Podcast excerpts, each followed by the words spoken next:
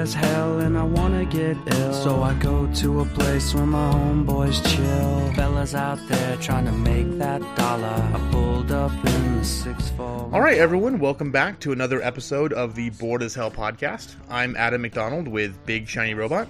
And I am Andy Wilson, also Big Shiny Robot. And you know, normally this we when we review things, we go worst to first. Uh, but this one we this week we had the same score for both movies, so we kind of based it off which one's doing better at the box office. And here's a hint: neither one is doing better, doing well at the box office. And Um, neither one is really very good. So, No, so spoiler alert. spoiler alert: you're gonna find out the scores for both movies when we say the score for one of them. Uh, but yeah, this week we're doing the space between, uh, and also Rings, which is the third movie in the the Ring horror, I guess, trilogy now. And I'm sure, well, they may not make a fourth one. Who knows? Uh, they're definitely setting it up for a fourth one and a fifth. So we'll we'll, we'll get there. We'll get there. A fifth? Really? They they they telegraphed two movies in advance Well, now. I, I don't know. They're but they're obviously trying to make a franchise out of this. So So, but we'll, we'll get there in a minute. But first, uh, so the space between us.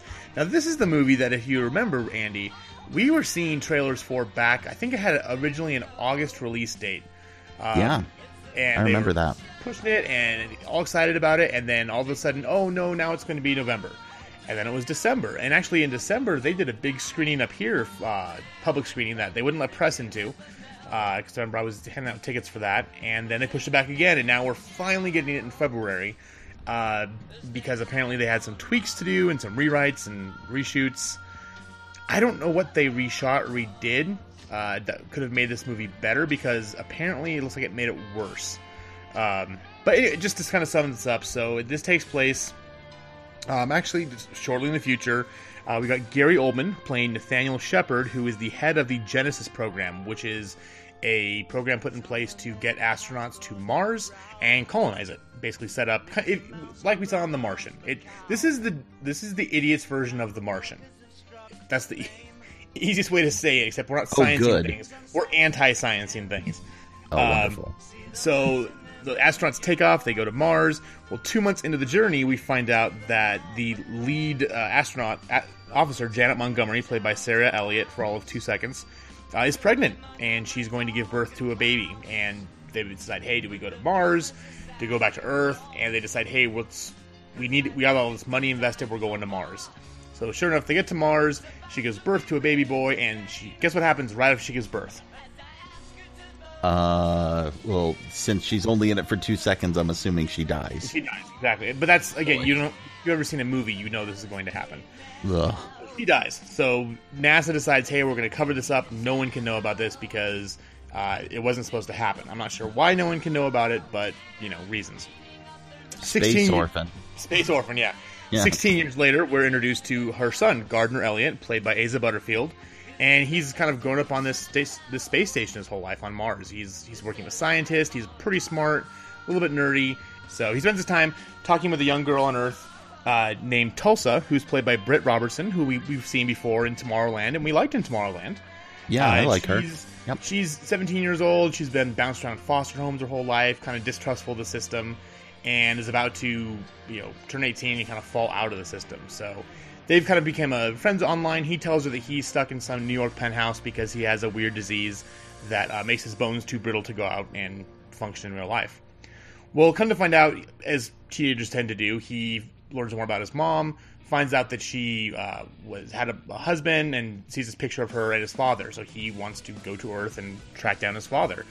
There's a big discussion about whether he should go to Earth or not because since he grew up on Mars, his bones are less dense than they would be on Earth, and his heart may not be able to handle Earth's gravity. But they decide, hey, we'll do an operation. We'll put these little carbon fibers in your bones, you know, because science, to strengthen them, and then we'll send you to Earth. Well, once he gets to Earth, he escapes, finds Tulsa, and the two of them take off with all of NASA chasing after him. Uh, so before he possibly could succumb to Earth's gravity, Will our hearts be able to take the drama and the tension of this movie? I, I hope so. Um, so here, here's the thing with this is that we talked about Triple X a couple weeks ago, and remember I said that was the dumbest movie I'd seen of 2017. Yeah, This one makes that one look brilliant by comparison. no way.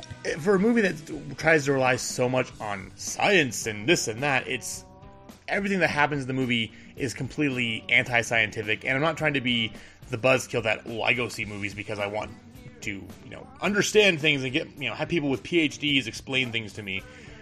But when you're all about like how this person who supposedly grew up on Mars, uh, and you know their body would be all weird, then suddenly they can talk to Earth via the internet with no delay.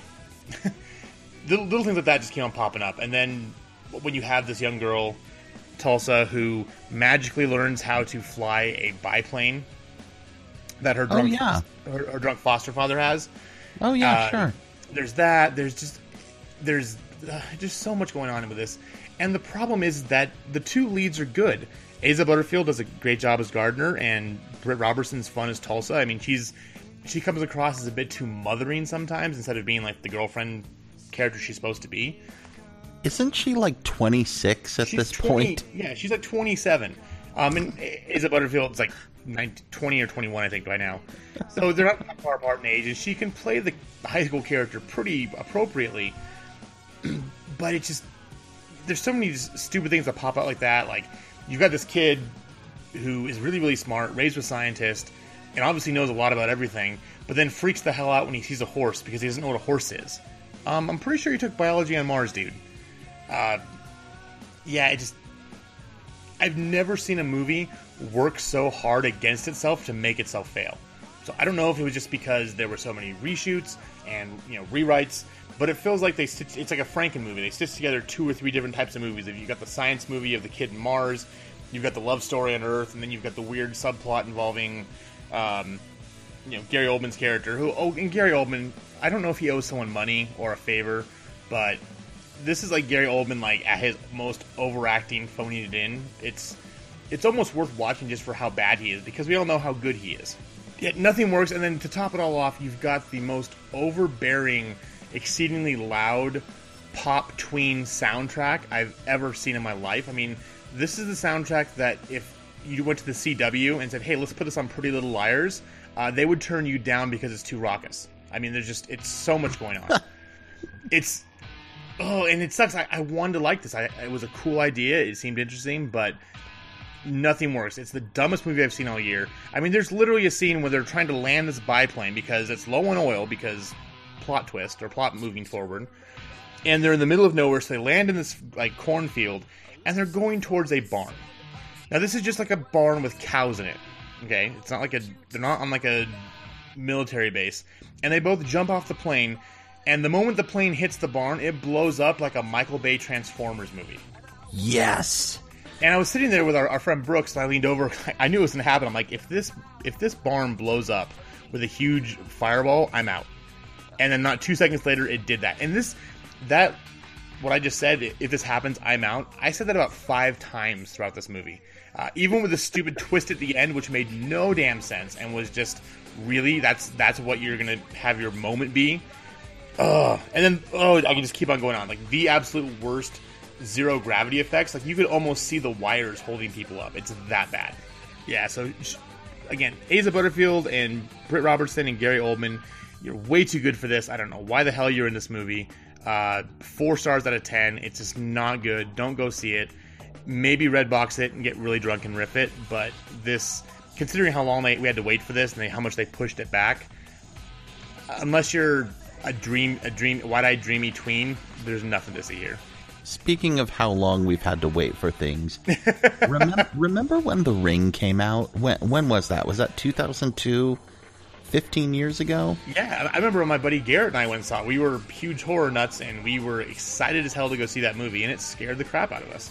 Yeah, I, I rather liked the first Ring. I I vaguely remember the second one. I think I've seen it, but I couldn't tell you a thing that happens in that movie. It's like, oh, there, there's more of the videotape that kills people. Uh, but yeah, I, I loved the first one. I thought it was great. This is the attempt, uh, like all things in Hollywood. If it moves, remake it. so uh, I guess they they figured, oh, here's here's a thing that's not that old. Well, let's let's try and pull that out. So our movie opens with a white knuckled guy sitting on a commercial airliner uh, flying above Seattle. and uh, he's like, "Have you heard about this videotape that kills people?" Well, I watched it seven days ago, but no way that's real, right? And then uh, another girl's like, "Did you make a copy? Did, did you make a copy?" And then, of course, the plane crashes, and yeah, it's horrible. Uh, the, the first of one of you know a- actually some legitimate scares and creepiness um, to to try and set you back into this universe, and then the movie kind of goes downhill from there.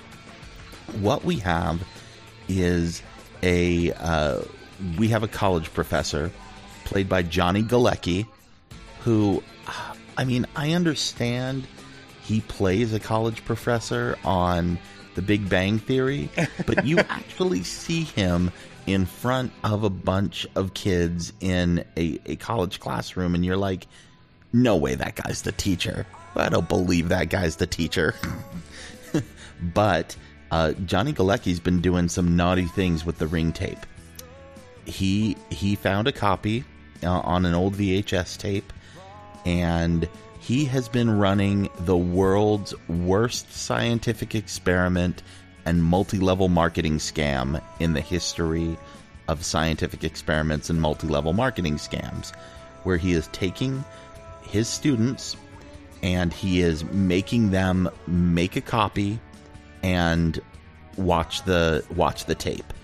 And then 10 12 hours before their 7 days are up they find someone else and have them make a copy and and continue the cycle and uh, then they're running experiments in some weird locked down college lab that looks like when it's not being used as a college lab also houses the world's worst rave and skate park which I, I don't know what is going on So is this like this. the lair they used in the first uh, Ninja Turtle remake? Yes. It's like there's black lights and like rave music and like people are kind of partying and I'm like what what what the heck is going on here? Anyway, of course things go awry. And our main characters there's a guy and a girl. Their names are Holt and Julia. And Holt is has gone away to college and he's been recruited into this thing and his 12 hours are about to come up. Uh, his girlfriend hasn't heard from him in over a week and so comes to try and find him and finds out what's going on. And of course she makes a copy and watches it in order to save her boyfriend.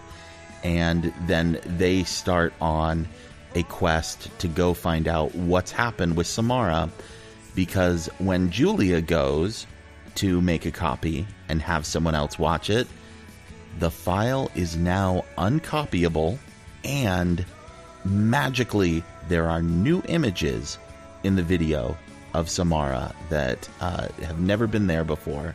And the file size is expanded and there's more to the mystery.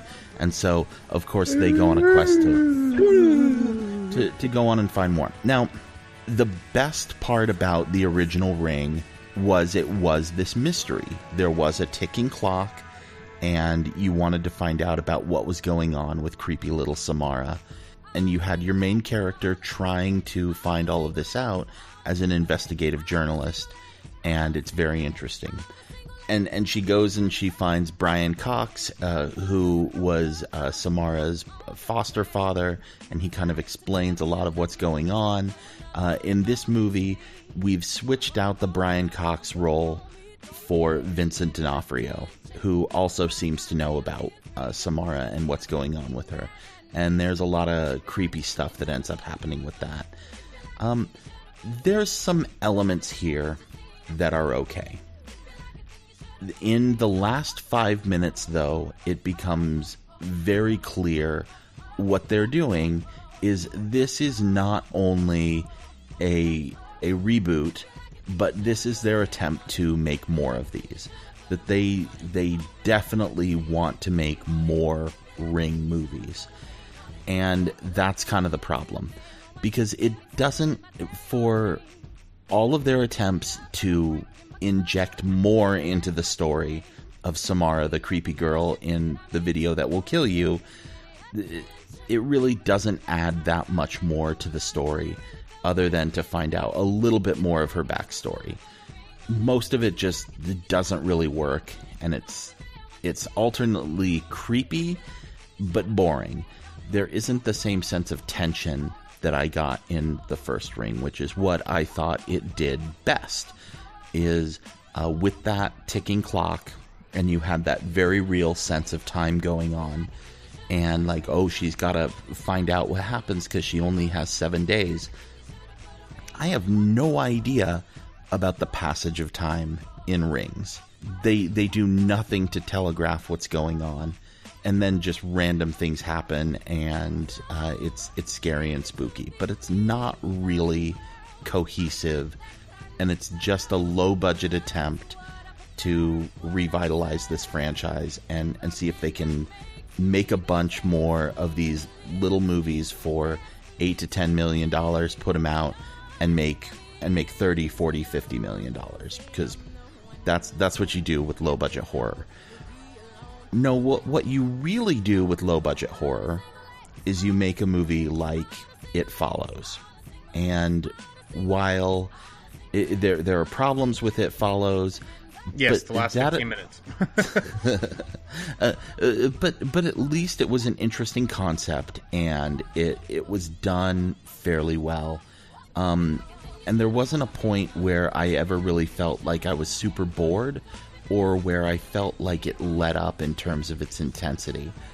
This movie, it was like always clear. Oh well, they're gonna they're gonna find their way out of this, and there just wasn't that sense of of tension or them not being safe. Well, it's weird too because I was looking at the. I, mean, I, just, I just looked at the synopsis on, on Wikipedia while we were looking over things just to I, I see how they ended. I'm not going to say how because that is kind of the big twist of the end. But yeah, I'm kind of wondering. Like you mentioned, they want to do sequels. Well, the way this kind of wraps up, it's is everyone dead in the sequel or what? I mean, there's it, it just feels that there's a I don't know, like they kind of wrote themselves in a corner and did well. This could be a fun idea. Let's go with it, and then didn't think about the consequences as far as how they would take this franchise forward if, in fact, we do get you know a fourth movie. Exactly. Well, and that was the problem with with this whole conceit to begin with, and why I'm comparing it to Johnny Galecki running a multi-level marketing scam, where it's like, why in the world would you do this? Why in the world would you say, hey, I have an idea. Here's this videotape that kills you, but here's the twist. If you make a copy and show it to someone else, then she won't. Well, what if we just get a bunch of people to make a bunch of copies and share it with a bunch of people? How terrible is that? Yeah. I, I wish they would have explored that morality better in the same way that it follows kind of tries to inject that sense of morality, making it a sort of cautionary tale about uh, chastity and STDs, even though that's that's not exactly what it is. But the the overtones are there in, in the same way that that sexual politics are inje- injected into Halloween. Yeah. Um, you could have done something interesting with that idea, but instead uh, it's it's just ham fisted and and stupid and it not thought out at all, at all. And and the filmmakers and the characters in the film obviously are not thinking about the consequences of their actions and what they're doing. And it, just why? Why would you do this? Well, because we have to have another Ring sequel because we think people will go and see this. Well, and they're right. They they didn't spend a lot of money on this movie and they're going to make all of it back and more. So uh, lesson learned. Hollywood's going to keep doing this this kind of thing, which is uh, which is sad. So I mean, that's why we're going to get another uh, REC movie. We're going to get another Sinister movie we're going to get we're going to get another paranormal activity movie. I mean, they're they're just going to keep churning these out until people stop watching them. But there's always a market for tiny niche horror where everyone will go see it, and as long as you don't spend a whole lot to make it, you can make it back. Well, that's so. how we keep getting the well. Like uh, the, the Conjuring is actually one that stands apart because those movies are freaky, um, and genuinely creepy. The problem is though is that you end up with these stupid spin-off films like we've had Annabelle, which was horrible, and then you've got The got creepy doll. yeah, and again, you, done right, you can make an excellent horror movie on a small budget. You, mentioned already Halloween. I mean, one of the classics Yeah. of all time had a very very small budget, but you also had a director who knew what he was doing. Uh, Yeah. So, yeah, but yeah, The Conjuring does stand up there as movies that are genuinely creepy that don't rely on lazy jump scares and actually give you a sense of fear and dread without going over the top. Uh, but yeah, like horror movies, they're they're easy to make, they're quick to make, and like you said, if you spend, you know, this one I think cost what twenty five million dollars, so you figure you'll make that back in three or four weeks, and yeah, there you go, you've you've got a hit on your hands. So Yeah, and and and that's all they're they're gonna care about. So that's too bad. The, the one thing that they do kind of do is one of the things that I've found with like the Freddy movies and the Jason movies, going back to Nightmare on Elm Street and and Friday the Thirteenth. There's a part of you that kind of roots for Freddy and Jason you kind of want to see like these kids get killed in horrible ways and there's a, a little bit where you almost start to feel like oh poor samara we understand why her life was so so tragic and how she was so abused and why she's why she's murdering people because the world was so cruel to her. And but yeah no. By the end of the movie it's just like yeah no she's evil. And Yeah. and there's there's really no forgiving any of this and it's it's too bad that they couldn't turn that a little bit. They, it's like they had a glimpse where they said we might be able to do this and they almost did it and and then they like went totally the other direction and and made it and made it something else and it was too bad and, and that was the last five minutes that was the the how they ended it so and that's how they did with the new the the Nightmare on E- Elm Street remake, uh, reboot, I guess you could say. Uh, was because the whole thing is that Freddy was this child molester, and the parents banded together and murdered him, and that's why you know he's this vengeful ghost. Well, the the reboot pulled was pulling the whole thing is like, well, maybe he was innocent and he was framed for his crimes, so that's why he's coming back trying to kill the the children of the of the people who who killed him, you know, uh, unjustly. And that's a fantastic idea. Let's go with that. That's that gives you a sense of yeah, this is a horrible person, or this ghost, or this demon, or whatever is is doing horrible things. But you can understand it because there's that humanity there that makes them un, you know, that you can see why they be why they be pissed off. But then, just like you said with this one, it's revealed that oh no, the whole time all along he he was doing those horrible things, and uh, so he's just he's just a bastard. Like, well, then don't do that plot line. Don't even lead us down that red herring path. If you're just going to be like, oh no, this is what he really was that person. Um, yeah so Yeah. I don't know. And you mentioned how you kind of root for for Freddy and Jason and stuff. And if you look at the first, well, I'd say with Nightmare on Elm Street, the first one, and then with uh, Friday the Thirteenth, the first two at least. I mean, those were genuinely genuinely scary movies where no, you weren't rooting for them. Like they Yeah. they scared the hell out of you, and it wasn't Oh, until yeah, you totally. got cool that all of a sudden like they started learning like, oh people like it that Freddy has one liners and you know welcome to prime time bitch and all those things like that. That's when it became almost a caricature of the character and it wasn't until with Nightmare at least until New Nightmare that they made the whole series scary again and tried to bring it back to its roots. And that's kind of what they did with the the last Friday the 13th as well.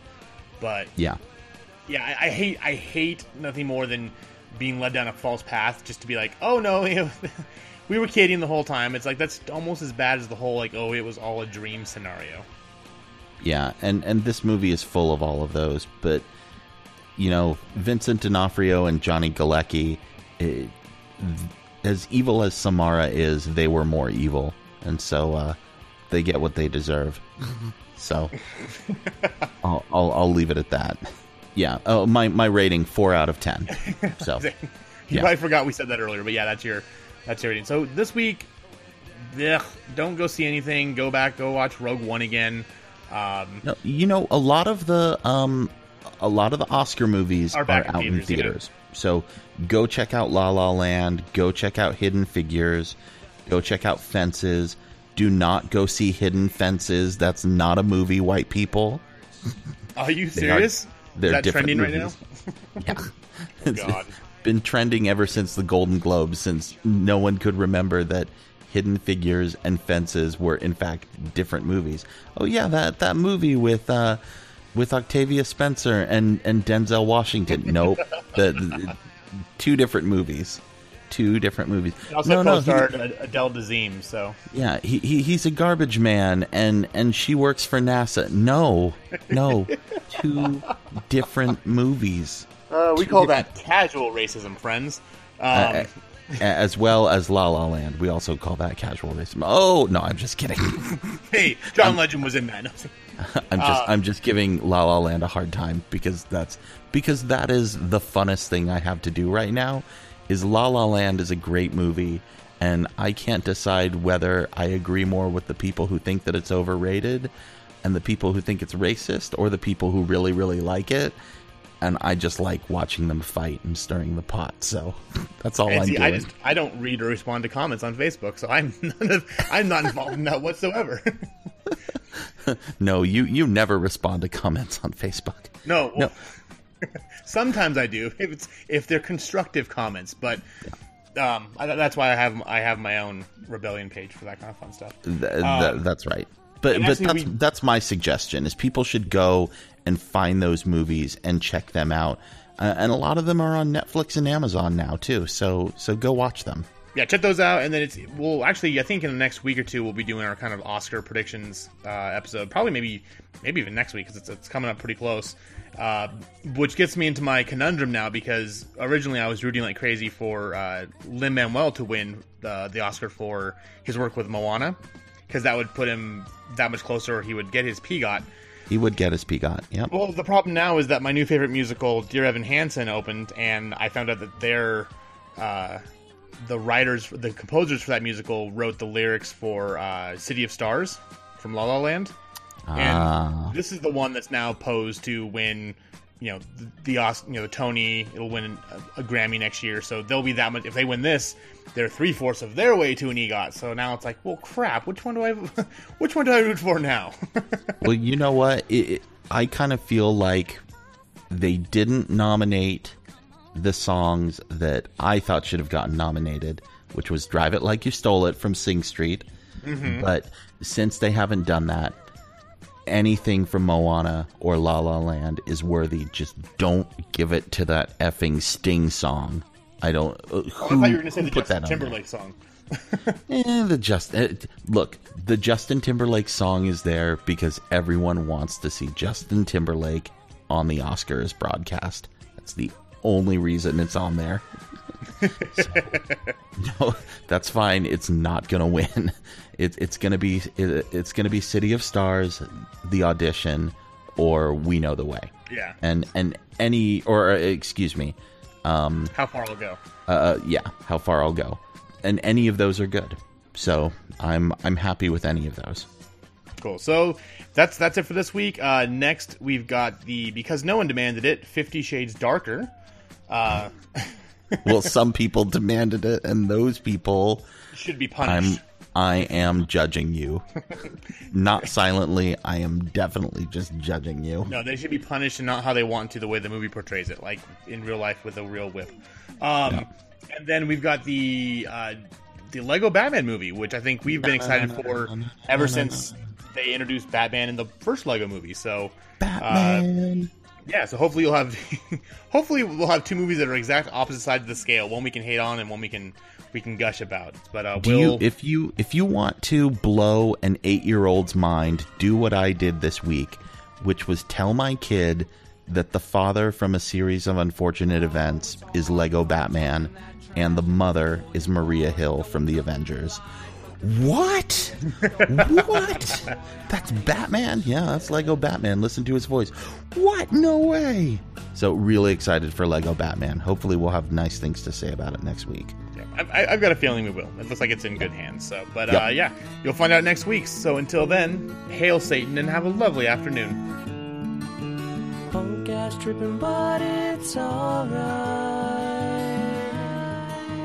Homie scored a key, he's gonna fly, punk ass fly.